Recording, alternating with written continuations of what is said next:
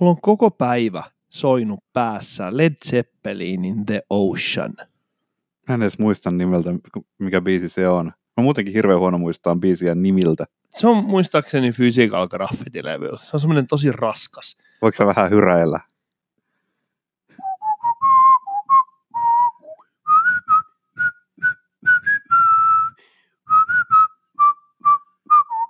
Joku varmaan jo tunnistaa, mutta Mun nyt... mielestä se on The Ocean. Se on ainakin sillä levyllä. Okei. Okay. Se on sairaan hyvä, mutta semmoinen niin painostava raskas. Siinä on se rumpu komppi tulee just silleen bonhamimaisesti vähän myöhässä. Ja se on semmoinen vähän niin kuin hillittömän raskas rymistely. Ehkä sun pitää pistää hetki pauselle, niin mä voin kuunnella sitä biisiä, mä osaan sanoa siitä jotain. Ei, ei, ei. Eikö Me käy? voidaan, me, voidaan jää, me voidaan jättää tämä asia tähän. Check it out. Salaatti. No, tuli se nyt kuitenkin tarkistettua, ja et sä nyt ainakaan ihan oikeita biisiä ei, muistellut. se oli eri biisi. Mä en, mä en oikeasti muista, mikä se biisin O, mut mutta se on onko varma, että se on Zeppelin, että sä et niinku jotain CCR muistellut? varma. Ja se on mun mielestä Physical Graffiti-levy. Ei, ei, ei, ei. Hyvät kuulijat, soittakaa, stud- ei muuten, meillä ei studion numero, ei ne voi soittaa. meille. Anchor-appiin.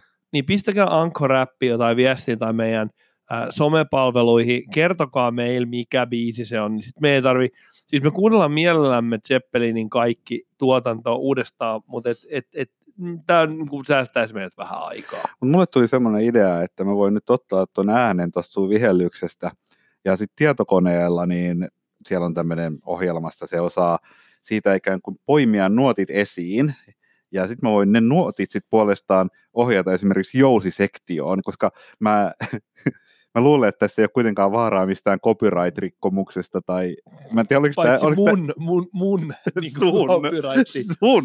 Äh, mä kyllä. suostun tuohon yhdelle ehdolla. No. Se, että se jousisektio kuulostaa Mellodronilta. Okei, se on muuten mä, hyvä. sit mä oon tässä ihan messissä. jousilla. Mutta me elämme mielenkiintoisia aikoja, koska meillähän on suorastaan niin jaksoa tulee sarjatulella, koska nyt viimeksi oltiin sunnuntaina tekemässä ja nyt on tämä, mikä keskiviikko menee elää, niin aika tiuha tahti. Ja se, sitten me pistetään itsellemme valtavaa painetta, koska meillä on ollut tarkoitus tehdä jaksosta numero 25 jonkinlainen erikoisjakso, ja sehän on jo kahden jakson päässä, koska nyt olemme jaksossa 23. Öö, mitä sinulle tulee mieleen numerosta 23? Öö, mun tulee koripallo. Kerro, miten sulle tulee se mieleen. Mm, mun tulee koripallo mieleen eräs erittäin suuri koripallopelaaja pelasi nimellä 23. Öö, niin kuin, kuka se on suuri koripallon pelaaja nyt sitten ollut? Kysymyksessä on, mä yritän just katsoa. Mu, Onko se Shaq? Ei, kun mun mielestä, ihan pieni hetki, mä katson. Vai Michael Jordan? Jordan mulla on mielessä just. Joo. Mun Mä mielestä olisin se ehkä osannut vielä 23. sanoa about kolme koripallon Odota, mä katon. Ei hitto, se on pelannut jollakin miljoonalla eri numerolla. Se on pelannut, öö, on, on, joo, Bullseissa se on pelannut numerolla 23, ja sitten sillä on jotain muitakin numeroita. 23 on niin sanottu alkuluku. Kyllä, se on Mm. jaollinen vain ykkösellä ja itsellään. Hyvin määritelty. Ja Olet, olet ollut hereillä matematiikan tunnilla. ky- kyllä, poikkeuksellisesti. Mutta monesko alkuluku se on? Öö, mitäs siinä nyt sit on, onko se kolmas vai? Kyllä se on yhdeksäs. No jaa, siinä on noin, noin monta välillä, mutta toisaalta kolmonen, No, yhdeksän mutta sä, olit, jaollinen sä kävit valtiotieteellisen. Mutta mitäs muuta sulle tulee mieleen luosta 23? Öö, Mä annan vinkin. Ää, se, se liittyy sukupuoleen. kromosomien määrä. Joo, kyllä. No niin, biologian Kyllä, tunnellakin on kyllä, vähän niin kuin, Kyllä. sit- Ihmisellä on todellakin 23 kromosomia, josta 22 on, mikä se termi oli, oliko se joku antosymi tai joku somosomi tai antosomi, joku tämmöinen, kuitenkin ne on miehillä ja naisilla samanlaisia, mutta sitten se 23. kromosomi pari, itse asiassa ihmisellä on 46 kromosomia, 23 kromosomiparia, niin se 23. kromosomipari on sellainen, joka naisilla oli se kopio siitä XX, miehellä X. Näin kuule, PSA, ollaan- Public Service Announcement, tässä on koulutettu yleisö nyt. me ollaan aika kaukana siitä miehen kylkiluusta näissä niin kuin kun me puhutaan biologiasta, että, että me ollaan Mm. mm. opetettiin lapsena. Ensimmäisellä luokalla meillä oli hyvin konservatiivinen opettaja ja hän kertoi vähän eri tavalla, mistä ihmiset ovat tehty. Kaneelista ja sokerista. Really? Ja, en mä oikeastaan muista, mutta en mä ainakaan mistään kromosomeista puhuttu silloin.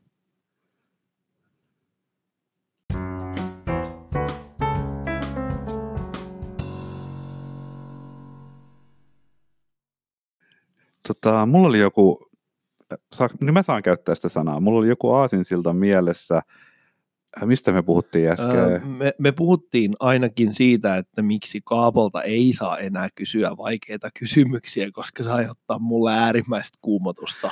Joo, mä tarvitsisin näitä ään... en- ennen kuin sä painat äänitystä, niin mä tarvitsisin aina jonkun hetken koota ajatuksekseni, koska mä vedin täydellisen blankon taas, niin kuin, että mistä mun piti puhua. Eipä se haittaa, koska meillä on kuitenkin, mä olen huomannut sen, että mitä spontaanimmin me lähdetään tekemään.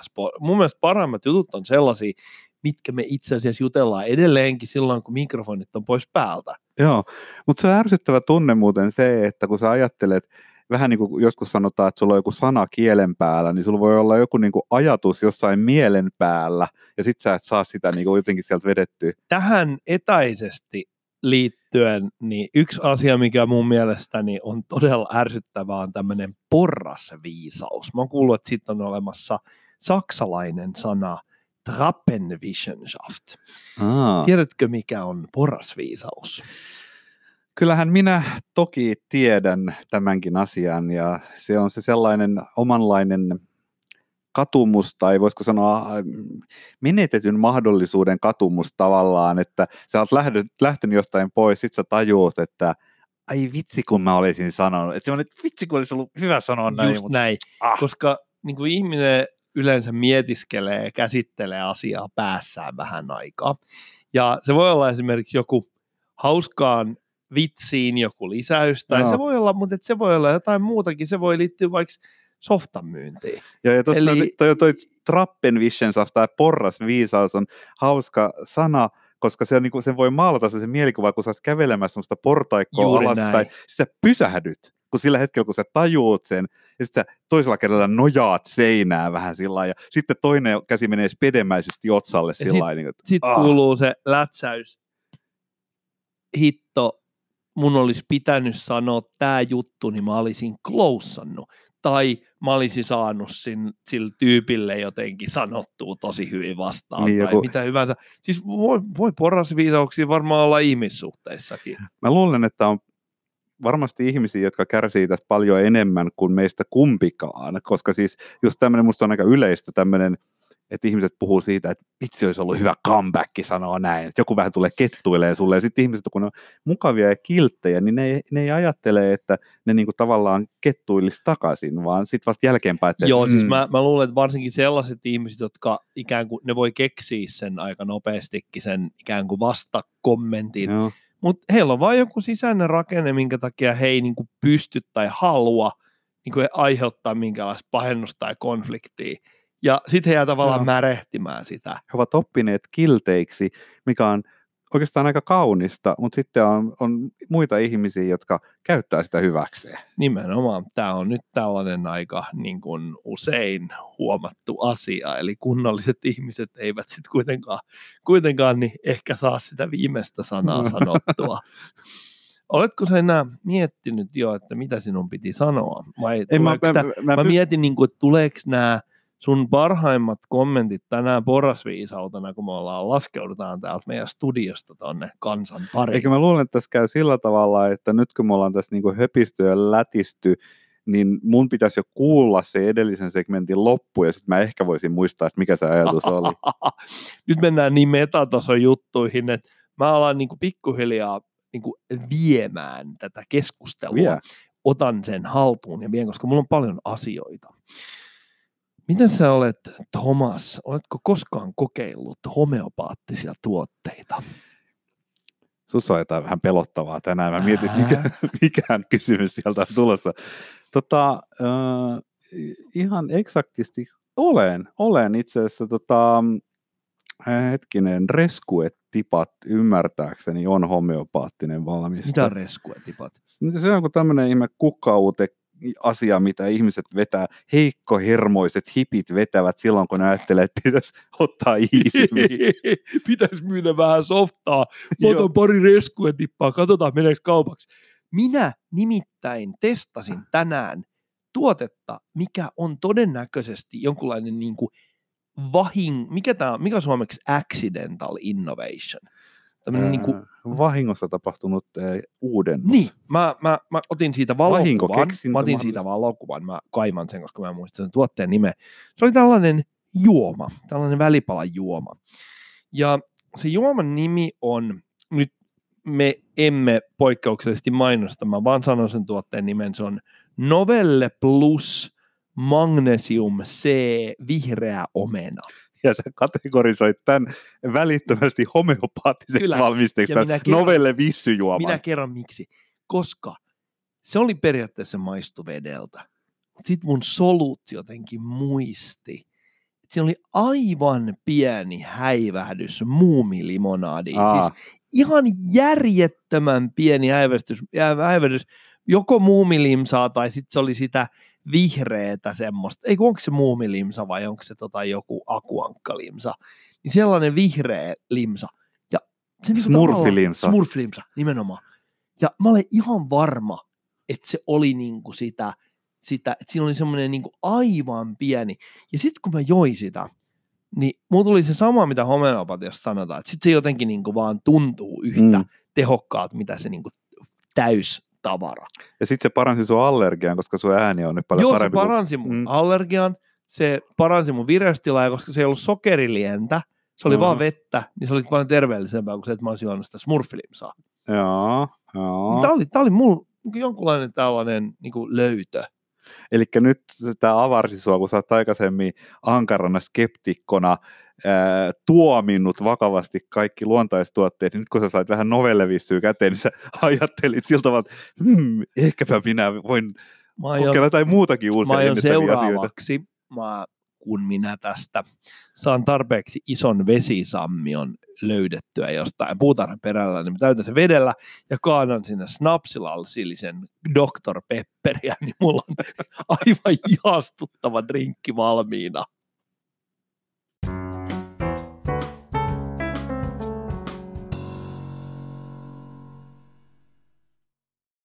Kaapo, sä oot tämmöinen teknologiayrittäjä ja kaikkea perkelettä siihen maailmaan liittyvää, niin mitä sä ajattelet startup-yrityksistä ja startup-yrittämisestä ja startup-yrittäjistä ja kaikesta siihen liittyvistä asioista? Mitä sulle tulee mieleen? No suoraan sanottuna mulle tulee aika paljon negatiivisia asioita mieleen. Siis Eikö ne kaikki vaan tehdä hirveästi hilloa? mä suhtaudun yrittäjyyteen todella positiivisesti, Mm. mutta siitäkin on tullut se, mä oon niin kyyninen, niin siitäkin on tullut mun mielestä sellainen klisee, että Mm. mm. sanotaan, että Suomessa ollaan liian vähän yrittelijäitä.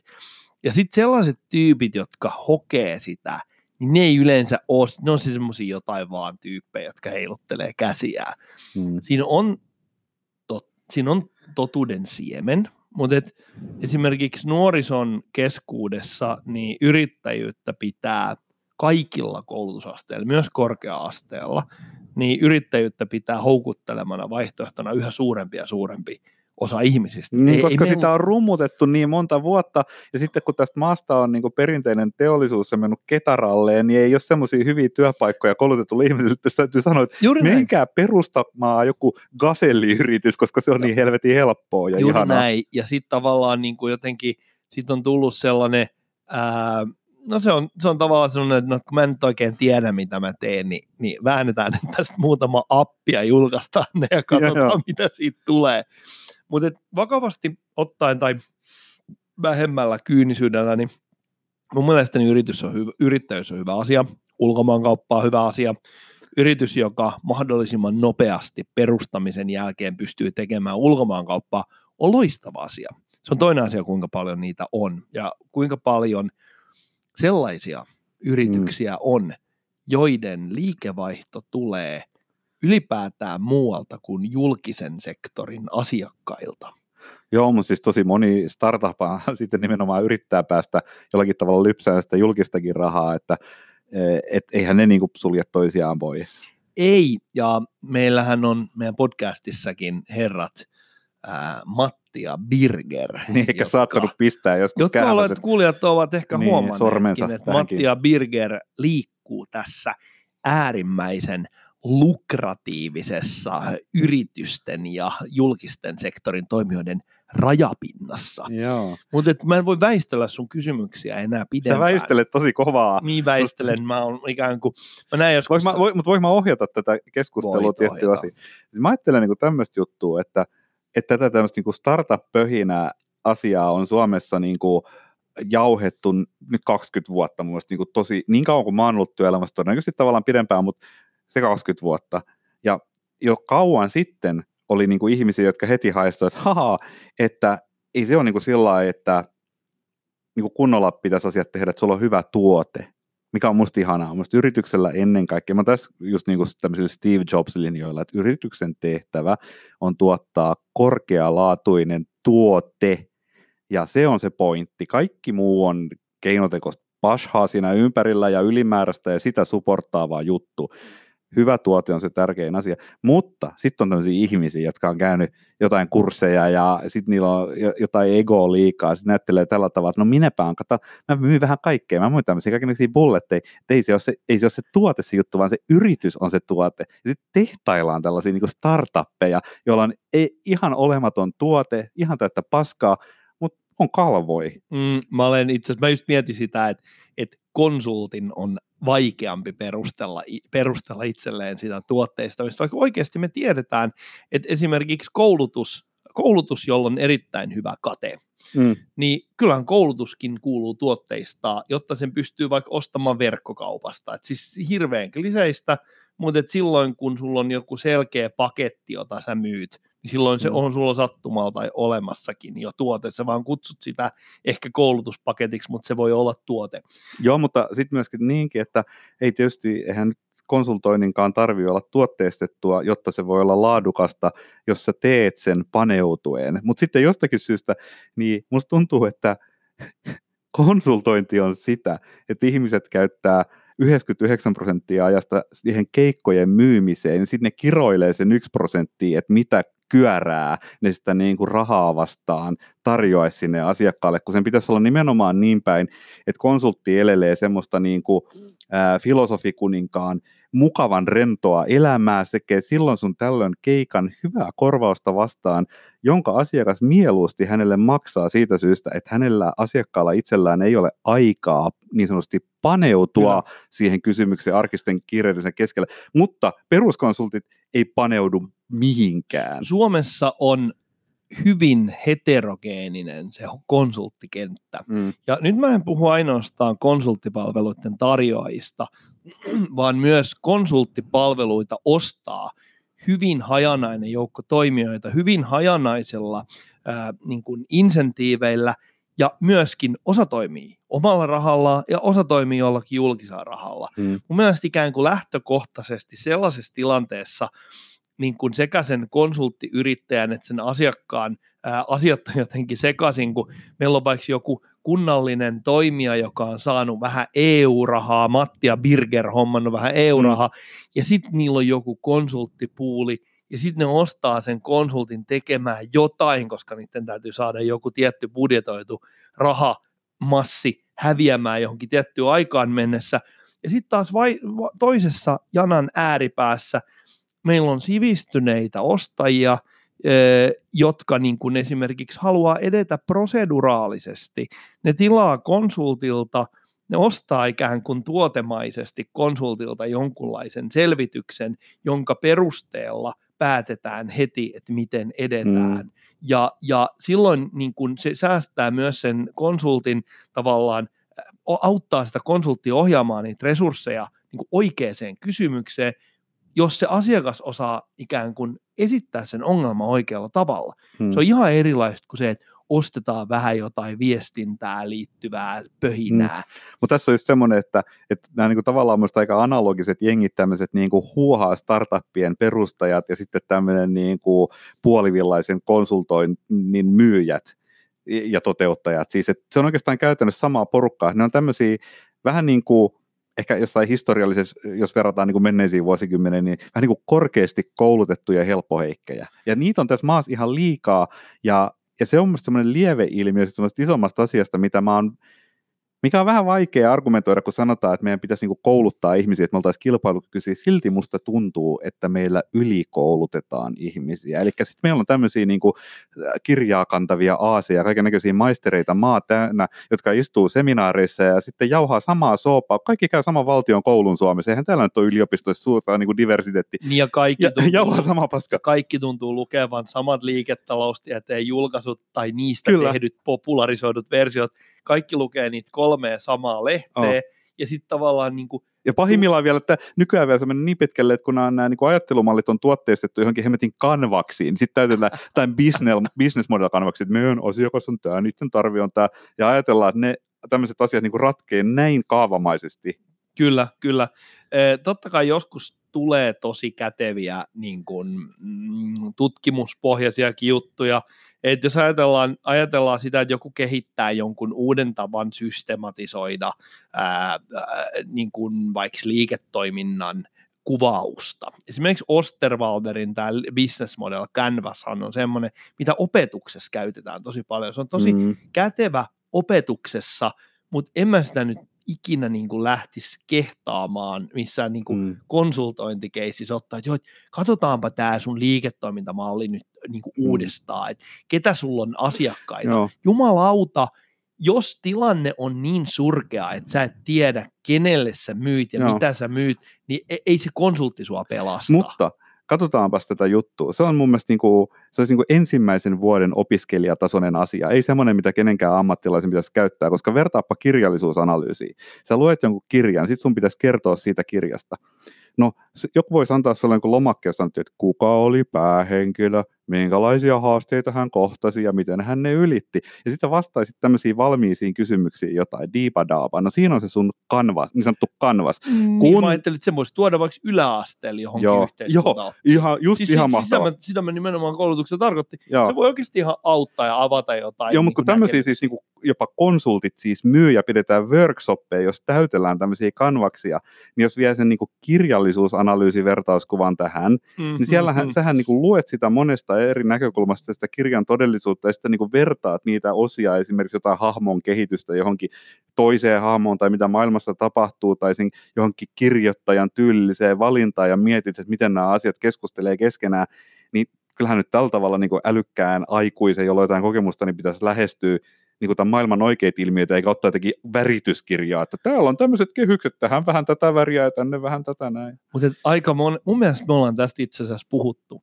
Mm. Ää, meillä voi olla sellaisia, esimerkiksi tutkimuskirjallisuudessa, meillä voi olla hyvin monimutkainen ää, ja niin kuin, paljon nerokkaita asioita sisältävä tutkimus.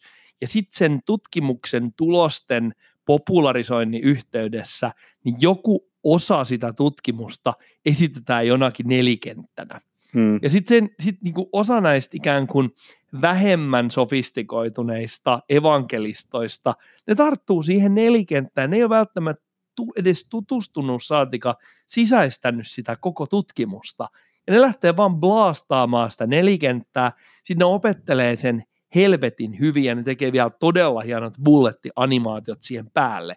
Mutta sitten loppujen lopuksi, jos joku esittää sen kysymyksen, että mihin tämä perustuu, Mm. sitten sillä on vaan fontti koko kolmosella sen julkaisun nimi siinä bulletin alareunassa. Joo, ja sitten se on hauska, että sosiaalisesti se toimii siten, että jos sä esität sen kysymyksen, joka oikeasti kuuluu vastuullisen ja läsnä olevan ihmisen esittää, niin se on itse asiassa vähän paheksuttavaa, koska sit sä et niinku pelaa sitä peliä, mitä me tultiin tänne pelaa. Niin. Ja Juman kautta ne ihmiset tai heidän edustajansa maksaa siitä. Joo. Ja sitten siinä ke- kehtaa ikään kuin suuri messias suuttuu siinä vaiheessa, kun joku oikeasti kysyy jotain ja ikään kuin, niin kuin oikeasti yrittää ymmärtää sitä. Eli, eli nyt sitten voisi sanoa, mä vetäisin tämän niinku ehkä yhteen sillä tavalla, että aikuiset ihmiset, eh, ette te tarvi jotain niinku valmiita kysymyslistoja tai kanvaksia tai jotain muuta huuhaata. Istukaa alas, pistäkää kännykkä pois, puhukaa toisillenne, kuunnelkaa, kirjoittakaa, analysoikaa ja that's it ja niin kuin puhtaalta pöydältä ajattelua, sillähän niin kuin asiat menee eteenpäin.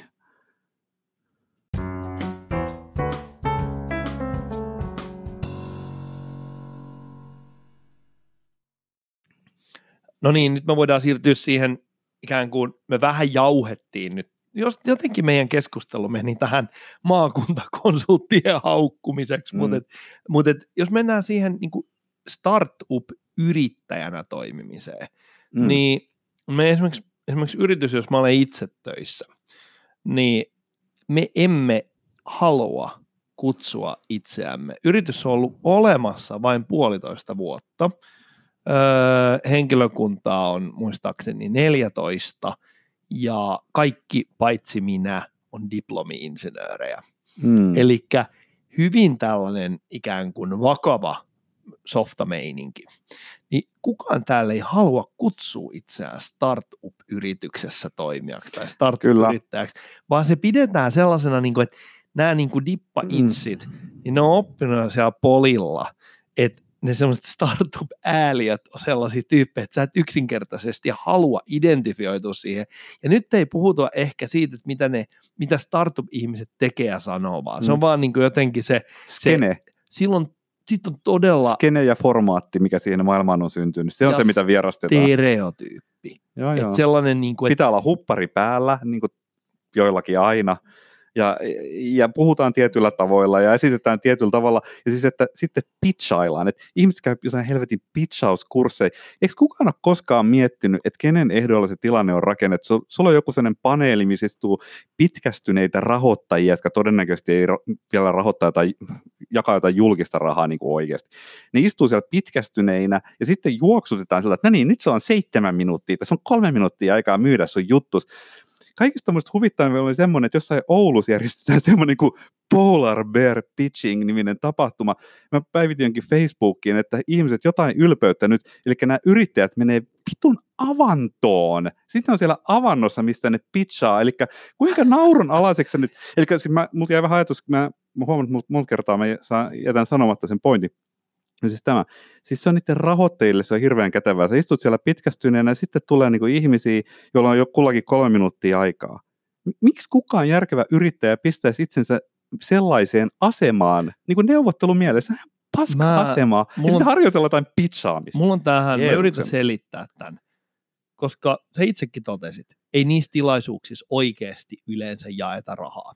Hmm. Jos sijoittaja haluaa sijoittaa, niin se ei lähde mihinkään niin kuin, äh, niin kuin, äh, kä- Kälviän ammattikorkeakoulun fasilitoimaan pizzaustilaisuuteen. Mä sanon tähän vielä väliin sen, että mun mielestä nimenomaan ehkä se kälviän tilaisuus voisi olla menemisen arvoinen, koska se on kälviällä Joo. ja siellä on kälviäläisiä, mutta ihan varmasti, jos se on Otaniemessä ja mm. siellä on niinku tutut, ne jotka pyörii siellä jossain samassa kuplassa, niin kuin joka helvetin tapahtumassa egoineen, niin se on turhaa. Äh, siis se, mitä mä olin sanomassa, on se, että sen tilaisuuden idea on, se, on, se muistuttaa enemmän sellaista niin kuin kansanhuvia. Vähän Joo. niin kuin heitettiin kristittyjä kolosseumille ja sitten pistettiin jotain niin kuin muita ää, tyyppejä niitä vastaan ja ne tappeli. Ja tavallaan Joo. se ikään kuin dialogi niiden vähän hädissään olevien, kuumottuneiden pizzaajien ja sitten sellaisten niin kuin semisti ignoranttien, semisti niin tympeiden niin bisnesleijonien välillä. Ja siinä on mun mielestä jonkun verran yhtäläisyyttä, on. koska ja... se, ihmiset nauttii siitä, että ne katsoo sitä debattia, joku fiksu tyyppi voi ehkä oppia siitä jotain, mutta se on se koko jutun tarkoitus, eikä se, että ne mm. vaan niin kuin parittaa sitä rahaa sen, se, ja sen sitten se, että, Ja sitten se, että jotkut kokee, että he voi niin kuin jotenkin esiintyä. Siis onhan tämä semmoisille esiintymishalusille ihmisille, niin yksi foorumi, ne ovat sieltä, että no vitsi, mä niin kuin pitchasin hyvin. Ihan kun se taito korreloisi kauhean vahvasti mitenkään koko niin kuin yrityksen mm. kehittämisen ja johtamisen, niin kuin, kuinka laaja osaamispektri siihen vaaditaan, että sä niin johdat ihmisiä ja ideoit ja kommunikoit maailmalle ja ideoita. Mä olen käynyt, siis mä olen käynyt ihan... noissa. Mä olen niin. käynyt noissa, koska meidän mä oon nuoressa yrityksessä töissä ja nuoren yrityksen täytyy olla monessa paikassa esillä. Niin. Me ollaan käyty pizzaamassa ihan vaan sen takia, että me näytetään naamaa jossain. Joo, ja se Meillä on... on joku valmis softa, me käydään esittelemässä se, mutta sitten kun mä olen joutunut tekemään niitä pizzejä, niin mun mielestä ne ehdot on aivan kohtuuttomat. Hmm. Sun täytyy, meillä on joku järjestelmä, jolla helvetti soikoo, suunnitellaan lämmönjakohuoneita. Se on todella niin kuin insinöörimäisesti ajatellen selvästi selitetty juttu, että meillä on tämmöinen softatyökalu, mm. piste. sitten sillä ratkaistaan tämmöisiä asioita. Niin sitten kun mun täytyy, mä luen ne pizzausohjeet, Mm. niin pitää olla, sulla on kaksi minuuttia aikaa, Joo, joo. ja sit sun pitää tehdä näin, ja sit sun pitää tehdä näin, ja sit sun pitää, siinä pitää olla tiimin esittely.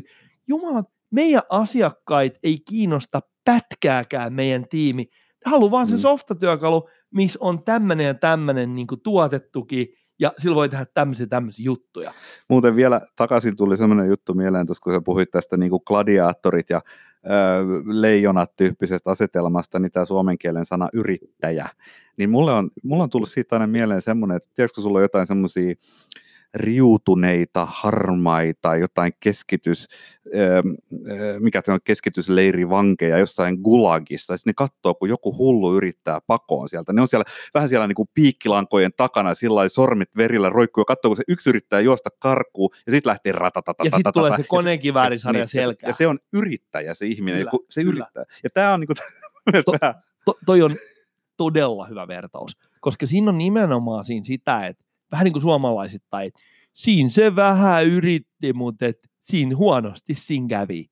Ei missään muussa kielessä, en mä ainakaan tunne sellaista kieltä, äh, missä niin kuin se sana yrittäjä olisi samalla tavalla niin kuin etymologisesti, tai se johtuisi niin kuin samasta outoa. sanasta. Se on niin kuin företagare, entrepreneur, mitä se onkaan mm, ei se ole mikään, tavallaan siis se, se koko se sanan merkitys on Suomessa erilainen ja se on jollakin tavalla niin kuin pessimistisempi. Koska mä jotenkin niin kuin näkisin sen, sen sellaisena, että siinä on ehkä jopa sellaista niin kuin vähän ää, niin kuin sitä, että suuri yleisö, se suuri massa siellä Mm. takaa, niin sitten se toteaa, että hyvä, että minä en yrittänyt joo. Tämä on nyt vähän sitä kliseilyä, mutta et ei me voida välttää tota On, mut kyllä sanan niin kuin, kans makustelua, mut että on onhan todella niinku- ärsyttävää. Joo, mutta siis että kyllä mun mielestä semmoiset sanat, niitä voi käyttää kuten perustaja ja omistaja, niin kuin aika monta kertaa sen yrittäjäsanan tilalle. Et en mä tiedä, onko sitä yrittäjäsanaa niin pakko käyttää oikein koskaan. Et sä voit, yrityksestäkään ei tarvitse puhua yrityksestä, voit puhua yhtiöstä. Ja sä voit olla yhtiön perustaja, sä voit olla yhtiön omistaja. Sä ei koskaan tarvitse puhua yrittäjästä. Mut Noissakin on, no, noissakin Niin. on niin kuin, suomen kielessä on merkitysero. Sitten kun puhutaan yhtiöstä, niin se kuulostaa ainakin mun korvaan joko semmoiselta holding-viriteellä, mä en tiedä, jonka tarkoitus on niin kuin pestä rahaa, tai Niin. sitten se on joku semmoinen aivan jumalaton niin Eli tämmöinen hallinnollinen mielikuva tulee. Niin, että mulla tulee Mm. sitten sellainen niin kuin Mut jotenkin semmoinen niin kuin erilainen. Mutta tavallaan mä taas pidän siitä, että se on sellainen hallinnollinen, koska se sanoo sen tosiasian, että se on tämmöinen, niin kuin, että meillä on vapaiden yksilöiden sopimusyhteiskunta, jotka ovat tehneet tällaisen yhtiön nimisen järjestelyn, jonka puitteissa he edelleen yksilöinä toimivat. Mä pidän itse asiassa niin kuin yhtiösanasta aika paljon. On siis se on, se on tällainen organisaatio, mut et, et, ja se on, oike, se on myös oikeushenkilö. Kyllä. Se yhtiö toimii ikään kuin näiden ihmisten niin kuin edustajana. Joo, joo. Sillä tavalla, vaikka ainahan sanotaan, että edustan tätä yhtiöä. Oikeastaan se yhtiö edustaa sitä, mitä kaikkea puuhailette siellä. Mutta yritys, niin siitä tulee mieleen jotain sellaista, joka todennäköisesti tulee menemään perseelleen. Ehkä se liittyy tähän startup-yrittäjyyteen. Se sopii ehkä siihen jotenkin paremmin, kun me ajatellaan sitä, että sä lähdet niin kuin tyhjästä tekemään jotain. Loppujen lopuksihan yrittäjyys pohjimmiltaan on sitä, että sä kaupallistat jotain sellaista asiaa, minkä sä osaat.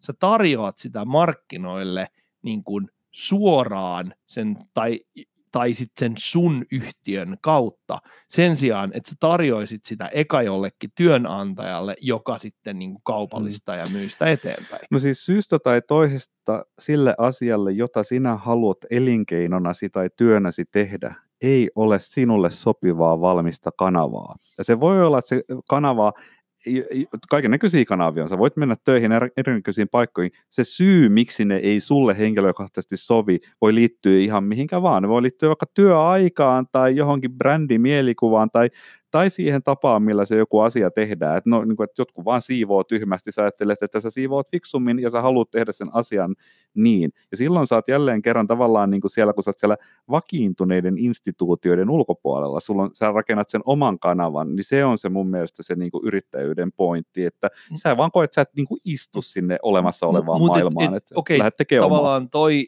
toi on yksi tapa niin kuin, ikään kuin ää, määritellä se, että miten joku esimerkiksi päätyy ää, yrittäjäksi. Mm. Mutta mä niin kuin, ää, määrittelin sen, sen ikään kuin transaktion kautta, että kenen kanssa, koska kyllä niin kuin, jos ajatellaan, niin työssä käyminenhän, sitä, että sä käyt jossain korporaatiosysteemissä töissä, niin sehän on pohjimmiltaan sitä, että sä myyt sitä sun omaa työsuoritusta sille työnantajalle. Mun mielestä esimerkiksi sana palkansaaja on jollakin tavalla niin kuin hirveän tällainen niin kuin väheksyvä sitä ihmistä kohtaa. Se on jotenkin niin kuin sellainen tosi alistava, koska ihan samalla tavalla se yhtiö, jossa se työntekijä on töissä, Mm. niin se on sen työsuorituksen saaja. Eli, eli tämä voidaan nähdä niin kuin monella tavalla, eikä tämä mun mielestä Niin, ole- toki hienoa, että sä voisit sanoa tavallaan, että minä olen etuoikeutettu, koska olen työn saaja. Koska sä oot niin kuin etuoikeutettu saamaan sen panoksen niiltä Niin, ihmisiltä. siis yhtiönä olen. Joo, Joo, Just nimenomaan se, että tavallaan niin kuin, niin kuin sit joku voi, ton työn saamisenkin voi taas niin kuin tulkita kahdelle tavalla. Mm. Olipa kiva, kun minä sain tuollaisen työpaikan. Ihan Mm. niin kuin se, ihan niin kuin työpaikat olisi sellaisia ikään kuin lokeroita, jos säilötään ihmisiä. Mm, No sitten se on sit- tämä to, toinen sana, mikä tulee lähelle nyt tästä saamisesta mieleen, on tämä toimeksianto. Kyllä, kyllä, kyllä. Toimeksi annon saaneena. Kyllähän nyt hemmetti soikoon se toimeksi annon antaja on se, joka saa siinä, koska se tekee sen päätöksen, että me tarvitaan tällainen työsuoritus. Nyt meidän täytyy saada tämä tehty, ja nyt toi tyyppi tuolla noin, joka vaikuttaa tosi pätevältä insinööriltä, niin me ostetaan siltä työsuoritus, että se selvittää, että Joo. mikä meidän tuotantolinjassa on paskana. Joo, mutta nyt tämä kytkeytyykin tähän niin kuin konsulttihommaan, että sä olet siellä insinöörinä, sit sä odotat toimeksiantoa, koska sä oot päättänyt sillä tavalla, että minun aikani, minä haluan käyttää sen seuraavanlaisten toimeksiantojen toteuttamiseen, joissa minä olen erinomaisen hyvä.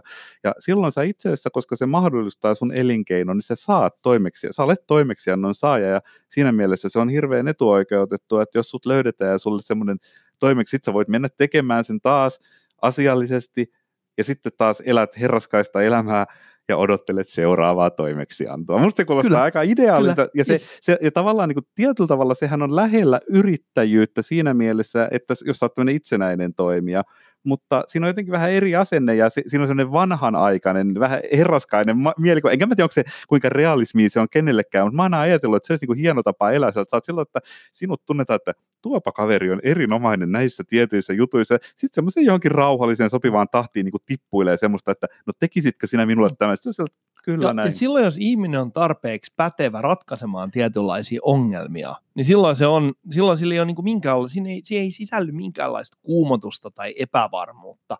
Mä mietin nyt sellaista sanaa kuin freelancer. Lance Mm. on tämmöinen ase, me tiedämme roolipelaajien keihäs. aseen. Niin e- eikö se etymologia ole se, että freelancer on ollut varmaan semmoinen solttu, jonka sä, py- joka tavallaan menee silloin ja täällä, se on niin kuin palkkasotilas. Että se Ehkä. menee tonne, no mä menen heiluttaa nyt keihäs tonne porukkaan ja sitten mä taas teen, taas teen tätä. Mutta mun mielestä esimerkiksi toimittajistahan iso osa on freelancereita.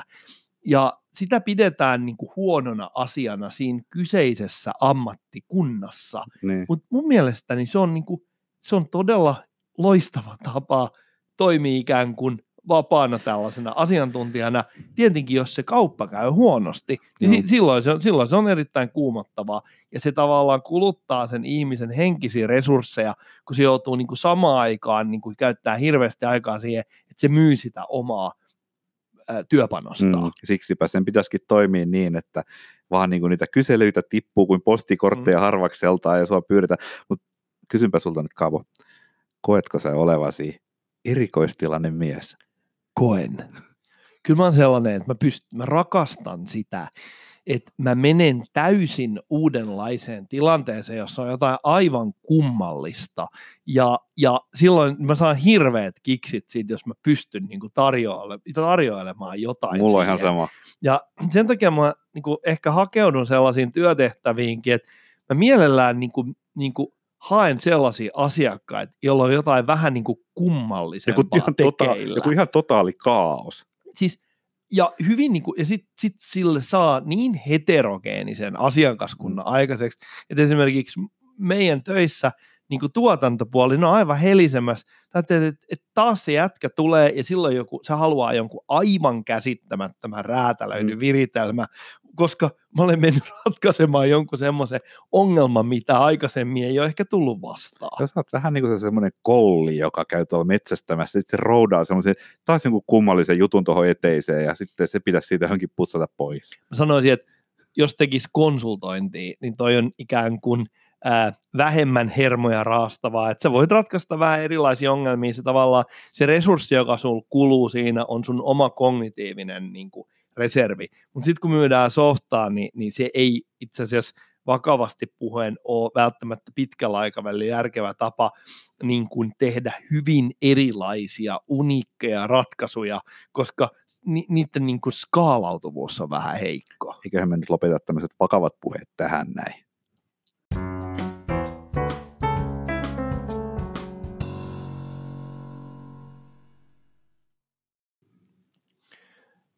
Mä halusin kertoa, että missä mä olin tänään. Kerro. Mä olin Naantalin tulevassa asuntomessu alue, Hauska- alueella. Hauska juttu, koska minä olen erittäin hiljattain autoilemassa siellä ja se on ainoa syy, miksi mä tiedän, missä se on. Eli olimme autoilemassa ympäri lähiseutua ja sitten me huomasin, että haluttiin käydä tsekkaa, että miltä se näyttää nykyään se ihmeen resortti siellä. Niin se oli sitten se tie, mikä menee sinne resorttiin Naantalissa, niin Joo, sen varrella joo se on siinä risteys. varrella ja, ja siis se oli työkeikka, me käytiin vähän skannailemassa sitä maastoa. Ja jotain- asuntomessut Kyllä, 2022. kyllä, me tehdään sitten jotain 3D-malleja ja tämän, tämän tyyppistä. Ja mä kyselin siinä sitten samalla, kun mä olin siellä kentällä, niin siltä henkilöltä, joka oli mua opastamassa niillä tonteille. Siis siellä ei ole mitään tietä, teitä eikä mitään vielä. Et se on semmoista niin metsäaluetta ja on määritelty tontteja, ja ne rupeaa myymään niitä tässä niin kuin syksyllä. Mm. Ja, ja se, se niin kuin mä kyselin, että miten tämä toimii, tämä asuntomessualueen rakentuminen. Ja se oli mun mielestä ihan mielenkiintoista, koska se poikkeaa siitä tavasta, miten mä niin kuin maalikkona miellän, että miten ihmiset rakentaa taloja. Eli jos mä niin kuin nopeasti summaan tämän, niin normaalistihan se menee silleen, että on kaupunki, jossa on kaava.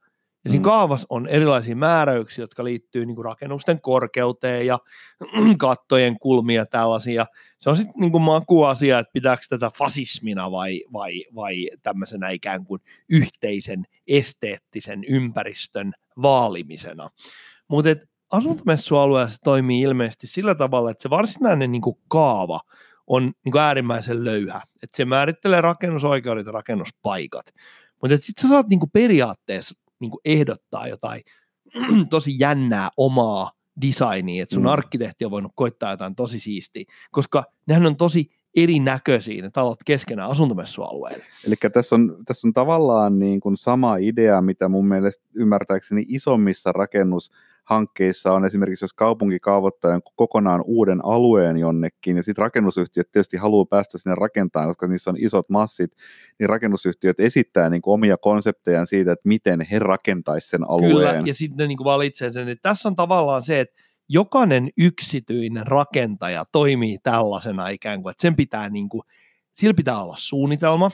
Sanoin, että mä haluan ton tontin 245b. Ja mulla on tällainen suunnitelma sille tontille, eli sen on täytynyt jo maksaa siinä vaiheessa jotain arkkitehdille, että se tekee sen jonkunlaisen suunnitelman valmiiksi. Ja sitten heidän tarkoitus on niin kommunikoida sille asuntomessujärjestäjälle, että mulla on tämmöinen idea, että mä teen tämän talon vaikka savesta ja tässä on tämmöisiä ja tämmöisiä materiaaleja, tämmöinen idea.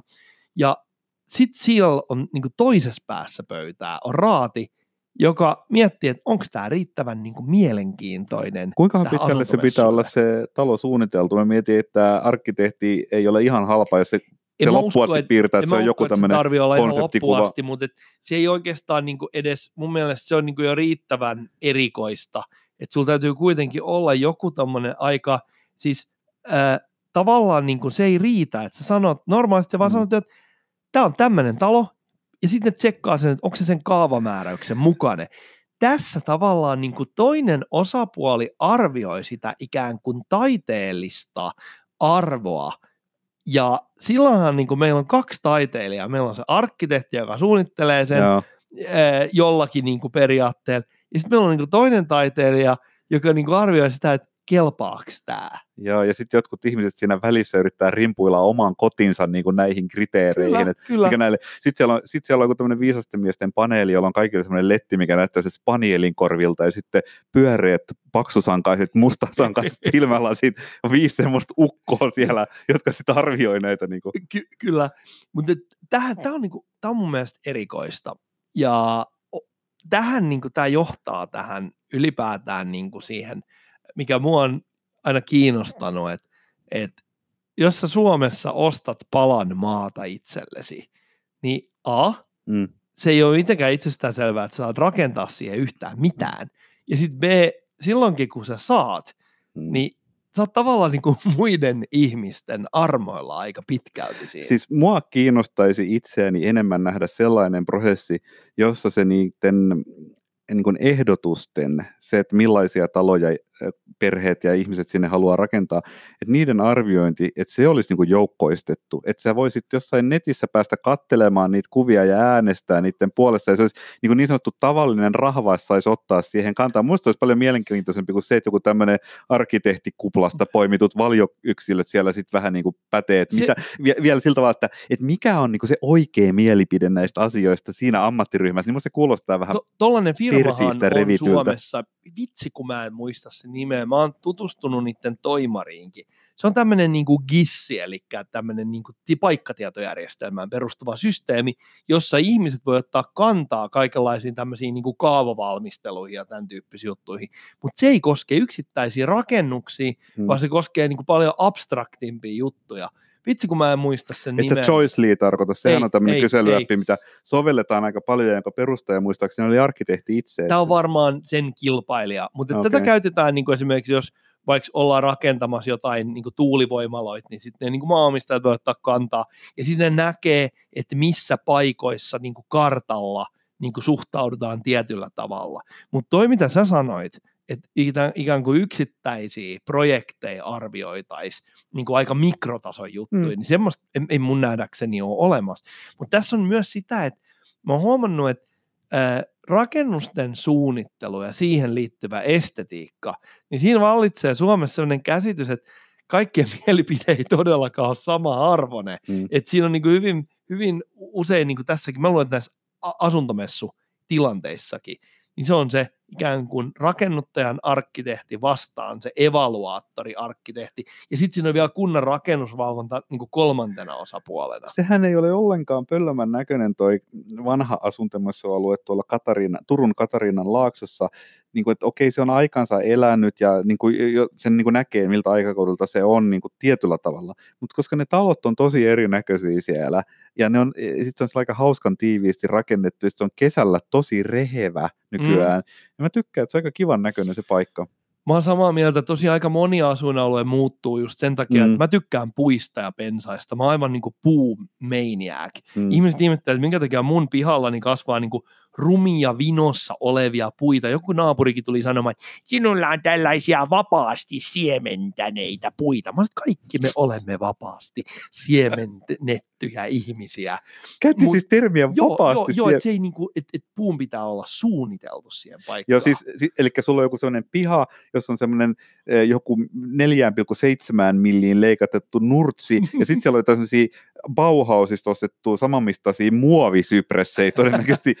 Mutta mun täytyy sanoa, semmoisia, tässä ei tarvitse erääseen saar, erä, erästä saarta pidemmälle, ei tarvitse Ei mennessä semmoisia löytää, niin ne on musta aika tympeen näköisiä. Et pidän kyllä tuosta sun Mut- niinku, ö, Joo, mä tykkään enemmän. puista. Ja mä olin siis sanomassa, että mun mielestä melkein mikä tahansa Mm. mm. pientaloalue, niin kyllä ne paranee huomattavasti siinä vaiheessa, kun sinne tulee puita, koska puut aina erilaisia, ne kasvaa eri Mm. mm. tavalla, niin se muuttuu vähän sellaiseksi niin kuin s- e- niin positiivisella tavalla niin kuin vähemmän uniformiksi.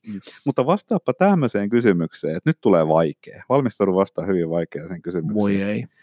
Liittyy rakentamiseen.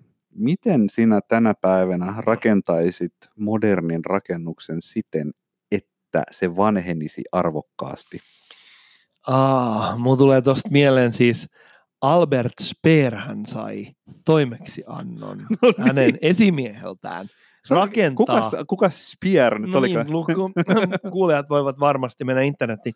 Ja hänellä oli nimenomaan tarkoituksena suunnitella taloja, jotka niin kuin, vähän niin kuin roomalaiset rauniot, että mm. ne jollakin tavalla niin kuin esteettisesti raunioitu.